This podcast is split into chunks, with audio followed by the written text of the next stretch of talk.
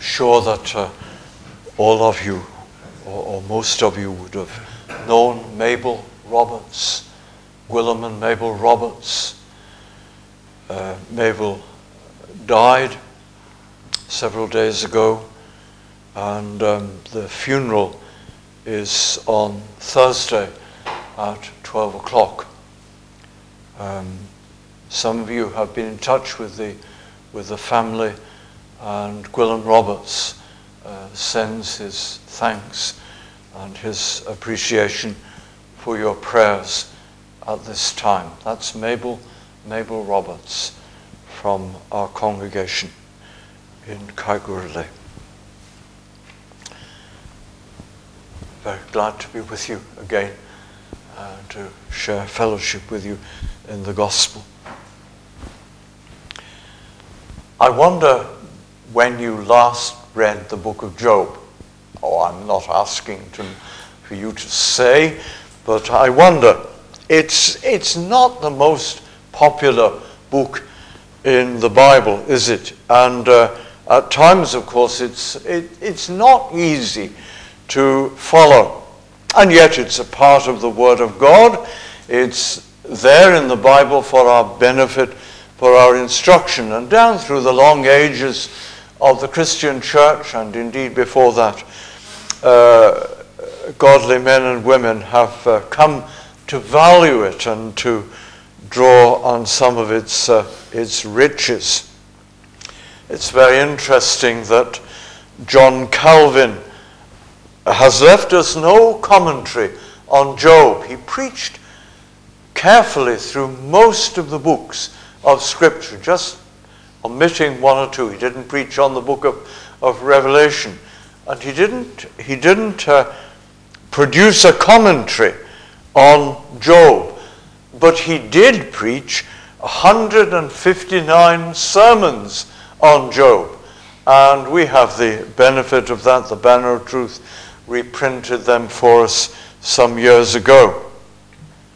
One of the Puritans a man called Joseph Caryl wrote a 12 volume commentary on the book of Job, which I suspect is very rarely read uh, in these days, though Joseph Caryl was a good man. When Hywel Jones, to come back into our age, when Hywel Jones was at Grove Chapel, he preached a series of sermons on the book of Job. We had some friends there at the time, and uh, they told us how enormously helpful that uh, series was. If you want to know what is the best commentary uh, and the most straightforward commentary to read on the book of Job, then, in my opinion, it would be Derek Thomas's commentary in the Welwyn series. So, enough by way of introduction. Most preachers simply dig out the jewels from the book of Job and preach on those texts, and I include myself among them. The Lord gave, and the Lord has taken away. Blessed be the name of the Lord. I know that my Redeemer liveth. Oh, that there were a daysman between us, a mediator, he might lay his hands on us both. Have you considered the treasures of the snow? when I was in the RAF, stationed down at St. Athan for a while in South Wales, Paul Tucker was the minister of Princes Street in Barry and uh, I worshipped there on the Sundays that I was in that region. And I remember Paul Tucker preaching on that, on that uh, text. Have you considered the treasures of the snow? And in those days, I took notes carefully and wrote them up, and I have those notes at home and still value. Oh, that I knew where I might find him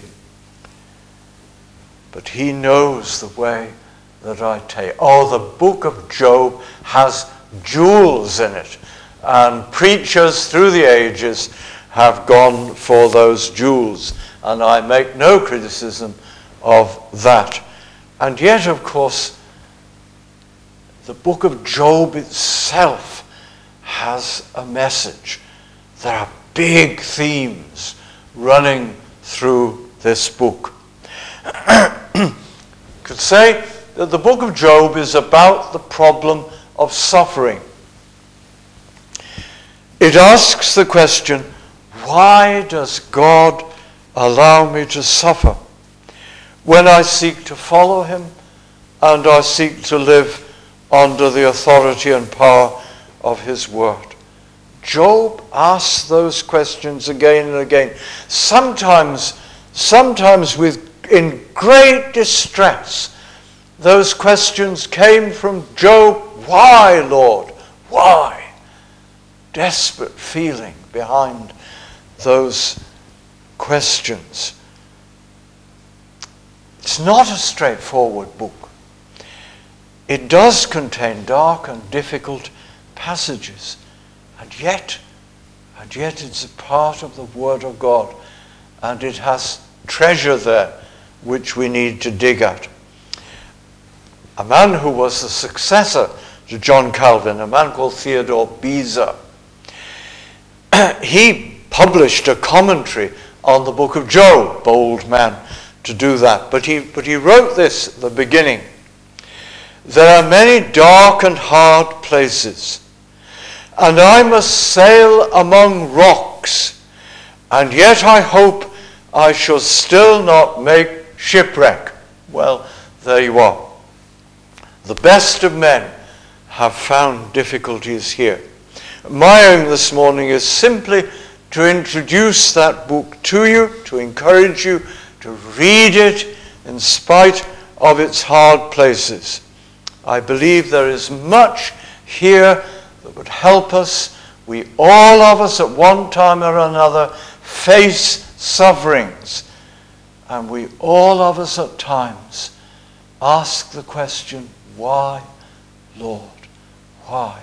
The book of Job is very helpful to us, particularly in those situations. Chapters 1 and 2 are essential to the whole book. You must read the opening chapters. You can't just dip into the book of Job anywhere. If you want to, if you want to get the message of Job, then you must read the first chapters. There's only one reference to the book of Job in the New Testament. That's in James. You have heard of the steadfastness of Job. You've heard of the patience of Job. It's become proverb, hasn't it? We say of someone, she has the patience of Job. Even people who don't know the Bible, they, they know that phrase. It's entered into our language. It's become proverbial. Job, in many ways, was devastated by his, his troubles and uh, his calamities. At times he lashed out at all around him. He complained bitterly to God at times, and yet, and yet he persevered. The faith of Job is always there. And the scripture says, God bless the latter part of Job's life more than the first. The Lord brought him through that troubled period. But I say we must read the first chapters of Job to get an introduction to the book. And I was going to illustrate that in this way. When I was a fairly young Christian, I came across Professor John Murray's book, Redemption Accomplished and Applied. I guess that was the hardest book I'd tried to read uh, up to that date.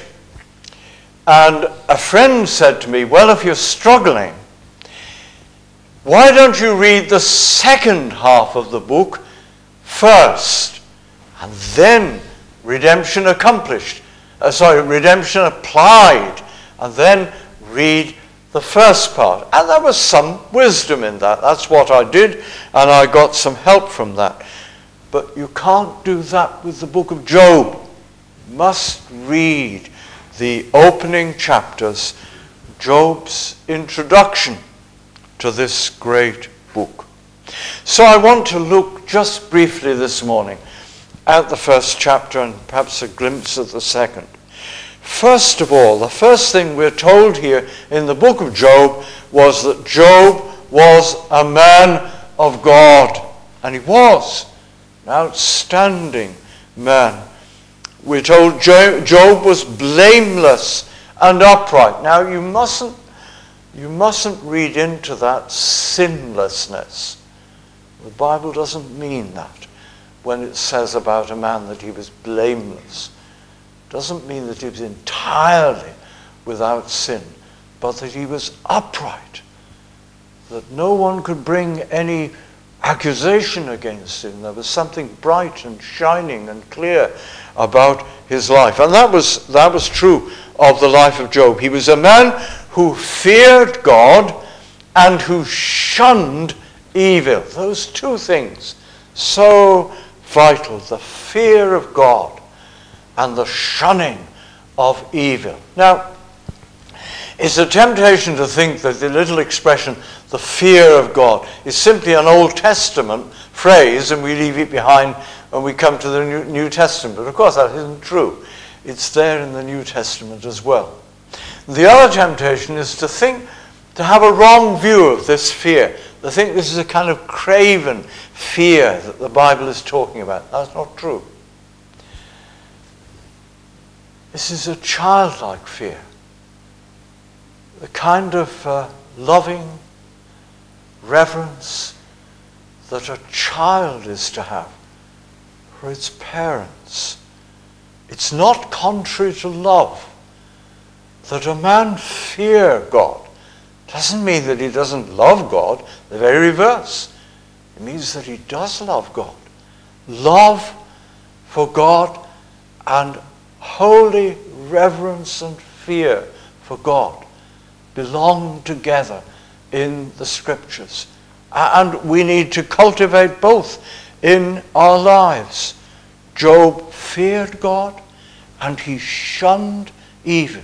God give us grace more and more day by day to shun evil wherever we see it and wherever we are, are able to run from it they're akin, really, to those two things that you have so often in the New Testament faith and repentance. Fear of God and shunning evil has the same kind of, uh, of connotations as, as faith and repentance. Thomas Watson, the old Puritan, says that these are the two wings by which we fly to heaven faith and repentance. Philip Henry, the uh, father of Matthew Henry, was once challenged that he, that he preached too often on repentance. And he made this answer. He said, If God spares me in this world, I wish to live preaching repentance. But he says, if God takes me away and my, my, my dying day comes, I wish to practice repentance. He saw the importance of repentance and faith, twin graces in the life of the Christian. And then the second thing here is that you have this strange scene in heaven. I'm sure it struck you as strange, verses 6 to 12. The angels gather around the throne of God, and Satan comes with them. If you have an authorized version, does it say angels? No, it says the sons of God, I think, doesn't it? Gathered around the throne. But I think undoubtedly these are angels gathering around the throne of God. There's nothing to indicate that, that Job was present here. I think it's very helpful to recognize that, that Job didn't know all that's in the book of Job. Job wasn't present when the Lord said, Have you considered my servant Job? Job didn't hear that. You need to bear that in mind. Here is something that we know, as it were, about Job at this stage, but that Job didn't know about himself. I that's helpful to us. God holds you up as a trophy of his grace, an emblem of his glory in a poor, dying world. Of course, that's not always how it appears to us. We see our frailty, our sinfulness, our foolishness, and yet, by the grace of God, we're in his hand and we're precious to him. So it's a strange and a wonderful scene. God challenges Satan. Have you considered my servant Job? God holds him up before all the powers of darkness. There is none on earth like him. He is blameless and upright. He fears God. He shuns evil. Think of that. God took this man, a trophy of his grace, one in whose life God, as it were, holds him up before all the powers of darkness. and says, Have you considered him? Extraordinary passage. God, as it were, uh, taunts Satan. Once Job, like us all, belonged to the kingdom of Satan, was in the hand of Satan. But grace took him out of the hand of Satan. Grace took him out of the darkness there, made him a trophy and an emblem of the glory of God. How wonderful that is. How wonderful it is about you and I. You're a Christian this morning, you're a trophy of His grace. You are what you are by the grace of God. Oh, there are blemishes still in you and I. God hasn't finished with me yet. He's still molding, He's still shaping. He's doing that with you. But how wonderful. No longer belong to the kingdom of darkness. We no longer are the slaves of Satan. We're no longer under the dominion of sin. The dominion of sin in your life has been broken. It's still there. It still troubles you. But it no longer reigns as once it did. You're a trophy of grace. And then Satan's cynical answer. Does Job fear God for nothing? You see what he's saying? Does Job fear God only for what he can get out of it?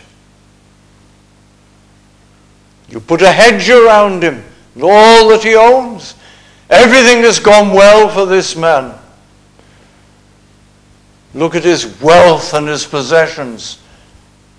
Take these away, and he'll curse you to your face. Ah, That's a challenge, not just to Job, it's a challenge to God, to the power of God's grace and love in this man, Job. And it's helpful to remember that. That when Satan attacks you, he really has the throne of God in view. He attacks the Lord, as it were, through you and in you. It's the Lord that he's attacking and wishes to shame and, uh, if he could, but he can't, to disgrace. Something we need to see in our own lives. Satan's real challenge is not simply to Job, it's to God. And when temptations come to you and Satan attacks you, it's not just you. It's the throne of God. The throne of God and the grace of God as it's present in your life. And that thought ought to make us jealous for the glory of God and for the grace of God. Satan aims to dishonor God in your life and in mine. But remember this too. Satan is a defeated foe. Oh, yes, he comes and roars like a lion, but he is a defeated foe. You say, well, defeated in the future? No, no. He was defeated at Calvary. The great battle against sin and Satan were fought at Calvary and were won. And leave no other battles that need to be fought, as it were. The victory is gained.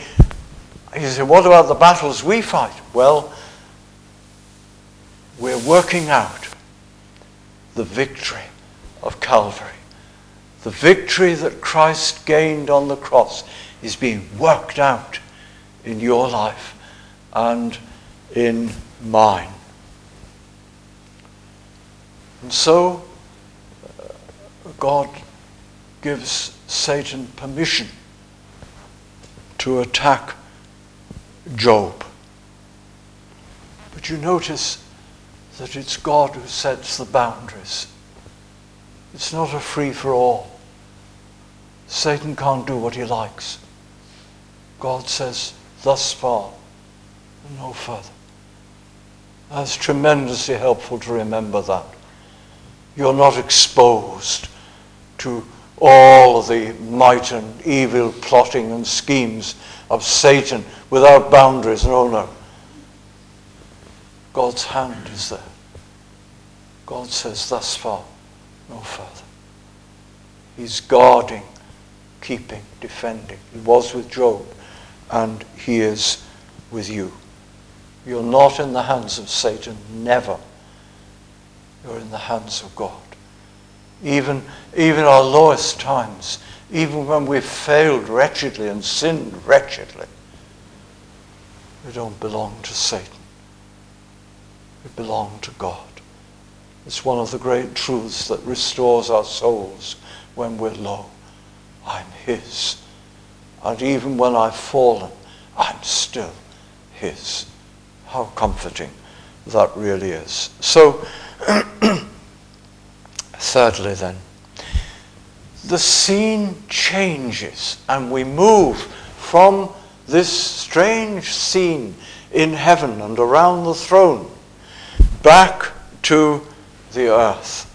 And the storm breaks in Job's life. The details are all here. I don't intend to go into, into detail. Job has sorrow upon sorrow, loss upon loss. And Satan is poised, waiting for Job to curse God. That's the picture. Satan comes and strips all these things away, all his possessions, and his children who he loved. They're gone. And Satan is waiting for Job to curse God. But that curse never comes. Never comes. You've got these matchless words. The Lord gave, and the Lord has taken away. Blessed be the name of the Lord. That doesn't mean that Job understood it all, but he knew that God was in control, that what God gave in this world, he had the right to take away, and that God acted in infinite wisdom and in infinite love. And that's our position. The scripture doesn't promise that you'll understand every trial that comes. Or you'll be able to see just what the Lord is doing here. Scripture doesn't promise that. Sometimes the children of God walk in a measure of darkness, don't know why this has happened or where this path leads. We only know that we're in the hands of God and he does all things well. God's hand is in our sorrows as well as in our joys. The old catechism, the Heidelberg Catechism, which you can translate into English, you can read it. There's, what do you mean by the providence of God? This is the catechism now. Part of the answer health and sickness, riches and poverty, yea, all things come, not by chance, but by his fatherly hand. Oh, that's a glorious thing, isn't it, to hold on to? Not that I understand it all, not that I can see all the strange ways of providence, but oh, I know that God does all things well, even in my sorrows, even in my dark times. Again, the Catechism. What benefit is there in knowing that God rules in all things? That we may be patient in adversity, thankful in prosperity, and have good confidence in our faithful God and Father. It's very good isn't it? So Satan attacks Job. It's a hard day for him. A little incident here that, that's very hard to understand. Job's wife, the very one who you would have expected to give him good counsel, and she doesn't. She doesn't she says to Job in the midst of his troubles, Curse God and die. It's the counsel of hopelessness. It's the counsel of despair. That's very sad. We don't know anything, anything else about Job's wife. She may, she may have been a good woman, but she, she'd come to the end of her tether, as it were, and she'd sunk here. We simply don't know. But it must have added to Job's troubles, to the sharpness of the situation, that his wife didn't stand with him, was, didn't understand at all what was happening to him. In all this, the scripture says, Job did not sin or curse God. It's lovely, isn't it? in all this. And then just a, a glance before we close, really, at Job's three friends, because they're so prominent, of course, in the book Eliphaz the Temanite, Bildad the Shuhite, and Zophar the Naamathite. These three men, they were his friends and his counselors, and we mustn't dismiss them. They were real friends to him. They were very unwise counselors, but they were his friends. And when all these sorrows came upon Job, they, they sat with him and they shared his sorrow. So we mustn't uh, dismiss these men. But the counsel, of course, that they gave to Job was in the end very wrong. They proved poor counselors. Big question that troubled Job was I have sought to live a godly life, to live in your fear and favor. And yet all these troubles have come on me, all these sorrows. Why? Why? Why did Job suffer? Now, if you read the book of Job, his friends who became counselors to him gave him advice. His friends were quite clear as to why these sufferings had come on Job.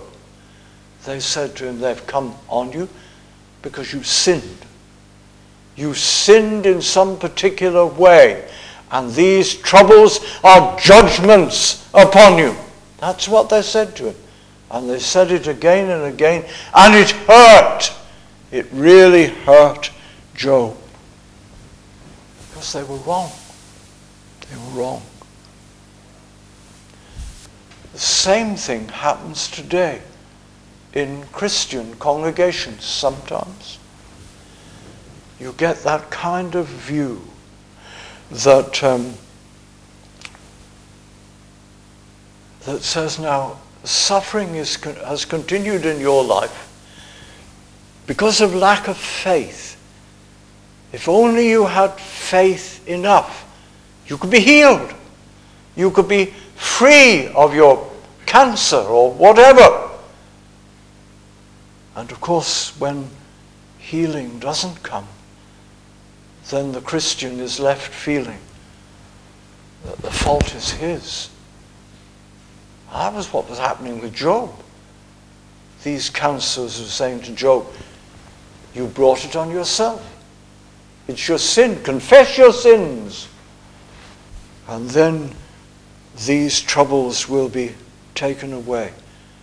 But it was not, it was not true. Suffering came upon Job for a different reason. Oh, Job was a man like us. He was frail, he was sinful, he lived in a sinful world, and in that sense he suffered because of sin, as we all do, because this is a fallen world. All that was true of Job. But it was not true that these troubles had come on Job because of particular sins. And it's not true that these were judgments upon Job. That's what his friends said they were, but they weren't. You have an example of this in the in the New Testament. Do you remember when the Apostle Paul had what he called a thorn in the flesh? Oh, we don't know what it was, but oh, it troubled the Apostle Paul. Maybe, maybe limited his, his missionary service, we don't know. One theory has been that he was suffering from the loss of sight, that his sight was going. There are hints that could be interpreted in that way in the scriptures. But whatever it was, it deeply troubled Paul. And he obviously felt that it hindered his sphere of service. And the scripture says he prayed three times. I presume that means three sessions of prayer. Oh Lord, take this thorn away. The Lord didn't. The Lord said to him, My grace is sufficient for you. I have gracious purposes in this thorn in your life. It's there for good reasons. But I'll give you the grace to bear with it. You see? It wasn't a judgment on Paul's sins.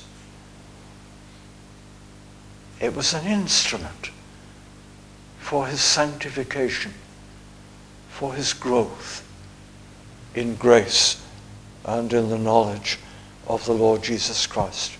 Like Job, he suffered in order that God might in him for the ages to come display the sufficiency of his grace and of his love and of his power in the life of this man. Job, in the end, those marvelous words the Lord gave and the Lord has taken away. Blessed be the name of the Lord. We quote those ver- words in, in uh, funerals, don't we? But you know, they have a wider application than that. We can find ourselves in the loss of strength, the loss of, uh, of health, the loss of hearing, sight, mobility. They're precious to us. And yet they go. And we have to say, the Lord gave, and the Lord has taken away. Blessed be the name of the Lord. Book of Job, worth having a go at. Are we going to sing?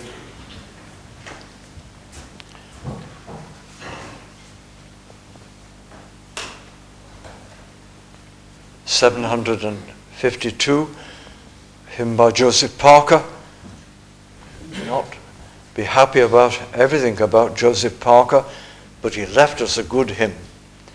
God holds the key of all unknown, and I am glad if other hands should hold the key, or if he trusted it to me, I might be sad. 752.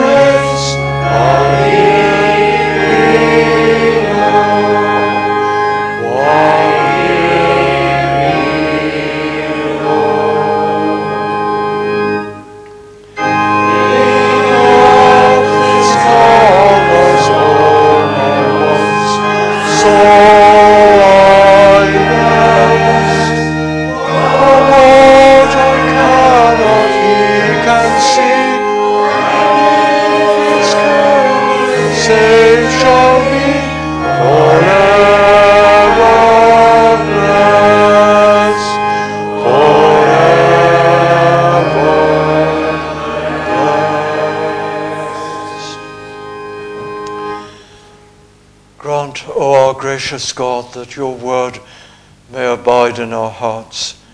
Help us, O Lord, to apply it in our own lives and to believe it.